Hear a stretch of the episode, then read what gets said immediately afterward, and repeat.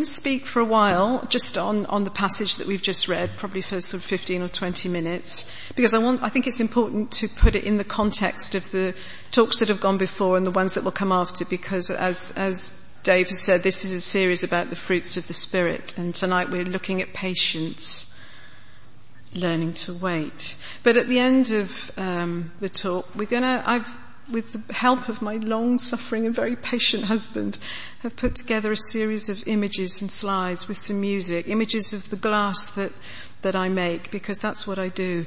Uh, in my other life, I'm a glassmaker and I use glass and have done for years to express dreams and visions and also um, scripture has been an inspiration for that glass. So I think um, tonight it's probably better than anything I could say, I hope, in communicating the points that I want to get across. So bear with me while I do a bit of talking, but there are lovely things coming, hopefully. so as I say, this is the fourth talk in the series, and I realise that the title may not thrill you. Patience, learning to wait. Other translations of the word patience give us forbearance and long suffering, which is probably even less thrilling than patience, really. Uh, and in patience, the word can evoke um, it can sound a little bit bland, can't you, in the sense of patience is a virtue. It sounds quite passive. Uh, but I was thinking about this. I was thinking, you know, patience isn't passive at all. Patience is actually quite powerful and it's quite profound. Uh, and the way in which we respond to challenges, particularly, and I'm talking here about particularly ongoing, long-standing, difficult and heartbreaking challenges, the way in which we respond to them will set the tone of our relationship with God and our relationship with one another. And it's in that refining fire, it's in that place of refinement, in, in tough times and in heartbreaking times when we dig really, really deep into ourselves, but more importantly, we dig deep into God and we refine and renew and restore and deepen our relationship with Him. And patience and waiting, just those phrases seem to be at odds with the spirit of the age in which we live because this age is, a, is clamour. It's full of clamour and noise. And it's full of distraction and it's full of instant gratification and we have information at our fingertips, but that information doesn't give us the answers. So just, just the notion of patience and of waiting is quite countercultural, I think. And this series is about the fruits of the Spirit. And uh, I suppose we take for granted in some of our Christian jargon everybody knows what what the fruits of the Spirit are, but it's worth saying that what are they? They are qualities in us that if we are full of the Holy Spirit and if we're walking with God, then we should be demonstrating the fruits of the Spirit. And fruit can only grow when it's watered and nourished. And that means abiding in Christ. It means staying close to God and walking closely with Him. And Jesus says in John 15 verse 1, I am the true vine and my father is the gardener. And again in verse 5, I am the vine and you are the branches. If a man remains in me and I in him, he will bear much fruit. Apart from me, you can do nothing. That's pretty clear. That's quite, that's quite a strong, a strong uh, challenge. And it's worth reading on, although it doesn't always make comfortable reading. The passage goes on to talk about the gardener, who of course is God, cutting off any branch that doesn't bear fruit and pruning any branches that do bear fruit to make them more fruitful. And sometimes I think we like to remember the bits of scripture that we like and we quote them quite often and we often overlook the verses that immediately precede or follow that verse. But here Jesus is warning us that if we don't remain in Him, then we will be cut off and thrown into the fire. And I find that quite chilling actually. And you know, with fruits of the spirit, it all sounds very lovely, but like a lot of scripture, you know, with, there comes a warning as well. What happens if you don't abide in me? And Joe began this series talking about love, and Abby followed talking about joy, and they both talked, I mean, if we're talking about abiding in God and what that really means, they both spoke really movingly about their own journey and how they have to take time aside with God in the secret place. They both use that phrase, I think, in the secret place. And that speaks of resting, it speaks of praying, it speaks of intimacy with God. And it's a place where we can be filled and nourished and watered. And Mark spoke last week about peace. He spoke very powerfully and he talked as well about the walls that we sometimes put up despite the fact that through Christ's death and resurrection, he has torn down every wall. We sometimes seem to be a little bit intent on going and building them back up again. And these walls are called strongholds. Strongholds are negative thought processes and they have names like anger, resentment, jealousy, rejection, pride. And these strongholds, we, they may begin as a sort of defense mechanism we think to keep us safe, but actually they become walls that keep us locked away and they keep us separate from God and separate from one another. And we need to bring them down. And how do we do this? By abiding in God, certainly, by staying close into God, but also, as, as he reminded us, through praise and worship.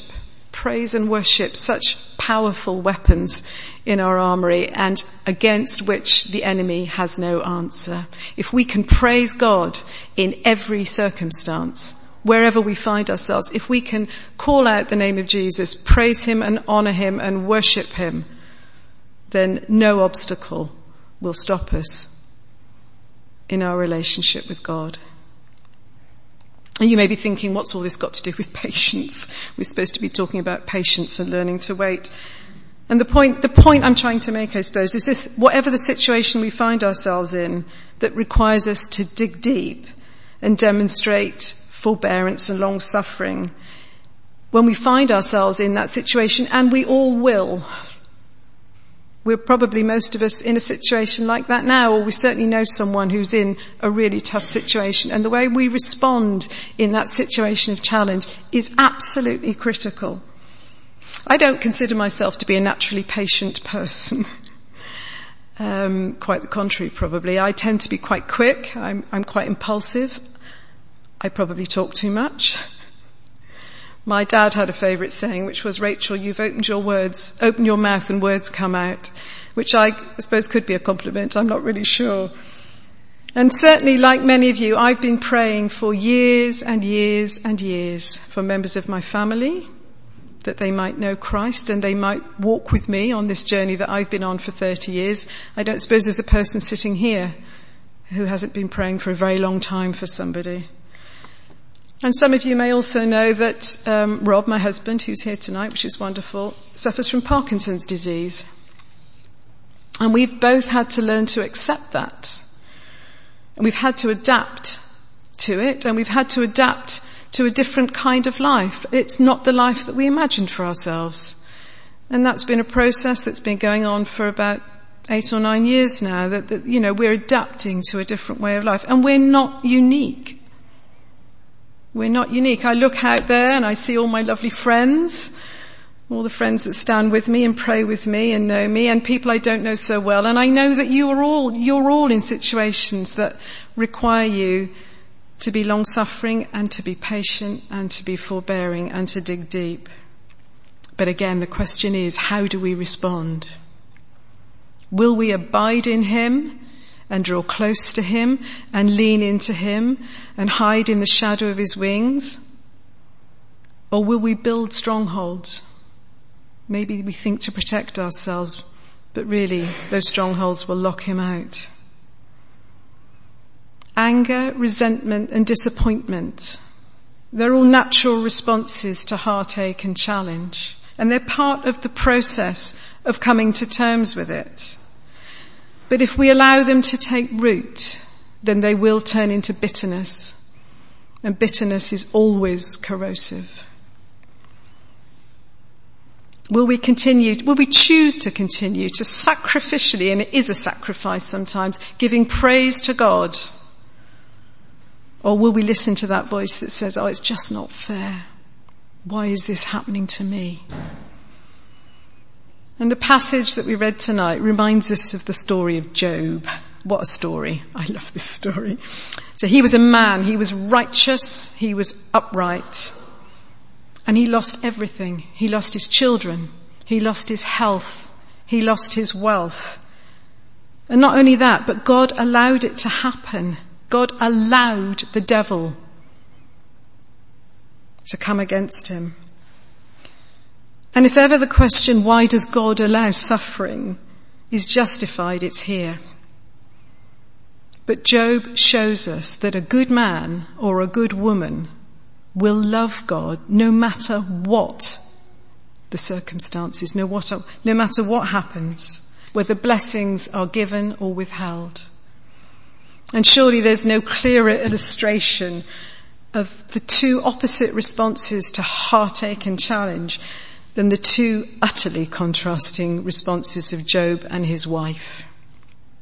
So as if the advice of Job's so-called friends wasn't bad enough, the response of Job's wife was, curse God and die. It's a shocking line. That's what Job's wife advised him, curse God and die. But later on in the book of Job, we get that fantastic line. I'm sure you know it. I know that my Redeemer liveth. I know that my Redeemer liveth. There you have it. There you have it. Those two responses. The passage also talks a little bit about grumbling, so I, I can't pass over that without just a word or two about grumbling. Um, it warns us in this passage that if we grumble, we will be judged. So this is, it, it, might, grumbling might sound a little bit light-hearted, it might sound a bit innocuous, but I don't think it is actually. I don't think in this context it is. Because, you know, it might be a natural response sometimes to challenge, to grumble against God, and that's only a short step from grumbling against one another. And remember those strongholds? What starts as a gentle gossip or a bit of grumbling can turn into a critical spirit. And we are a key point here in the life of All Saints Weston. We have a new rector. And over the last few months, we've seen a lot of change. And I know for many people that has been and still is a difficult process. Change is challenging. And more than ever, we really need to be open and honest with one another about how we're feeling. And we need to demonstrate patience and grace as we wait for things to settle and discern how God's going to lead us forward. And also next Sunday, all three services, there'll be rock presentations when the rock team will be bringing bringing you all up to date with with what's been happening uh, with developments and it's been a long and painstaking process uh, and we know that and we know it's been a long wait to here but it's so important that we get it right because the stakes are so high. And the enemy would love to see us divided. He'd love to, love to see us critical and he'd love to see us grumbling because when we do those things, we're doing his job for him.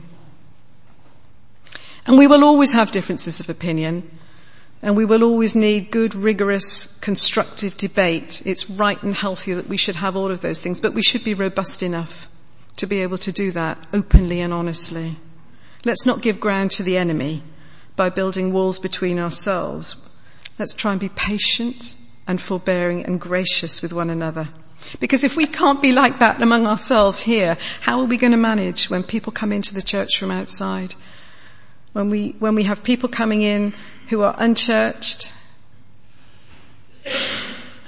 who are raw and hurting, because we are going to have to demonstrate so much patience and so much love and so much forbearance when that happens. And one last thing I'd like to share on the subject of patience, uh, because I found it really helpful and it's a journey that I'm on now. Um, and it's a whole other sermon, so I'm going to be very, very brief. But it's on the subject, it's about eternity. It's about eternity. If I believed that this earthly life is all that I had, then I might be getting a bit fed up about the pace of change that I'm seeing. But I am starting to grapple with what eternity might look like. And it's awesome. It lifts your eyes up off of what's in front of you. It puts it into a whole different concept when you set your heart on what eternity might look like and you lift your eyes from the present troubles. Ecclesiastes 3 verse 11 says, He has made everything beautiful in its time. He has also set eternity in the hearts of men, yet they cannot fathom what God has done from beginning to end. I just think it's beautiful. I think wherever we are on the journey of suffering or patience or endurance or having to wait, if we can just lift our eyes and get that eternal perspective of what God, God has for us for eternity, then this is just a short part of it. And that going does get tough down here. But He has eternity. We have eternity. And patience will look very different when viewed in the context of eternity.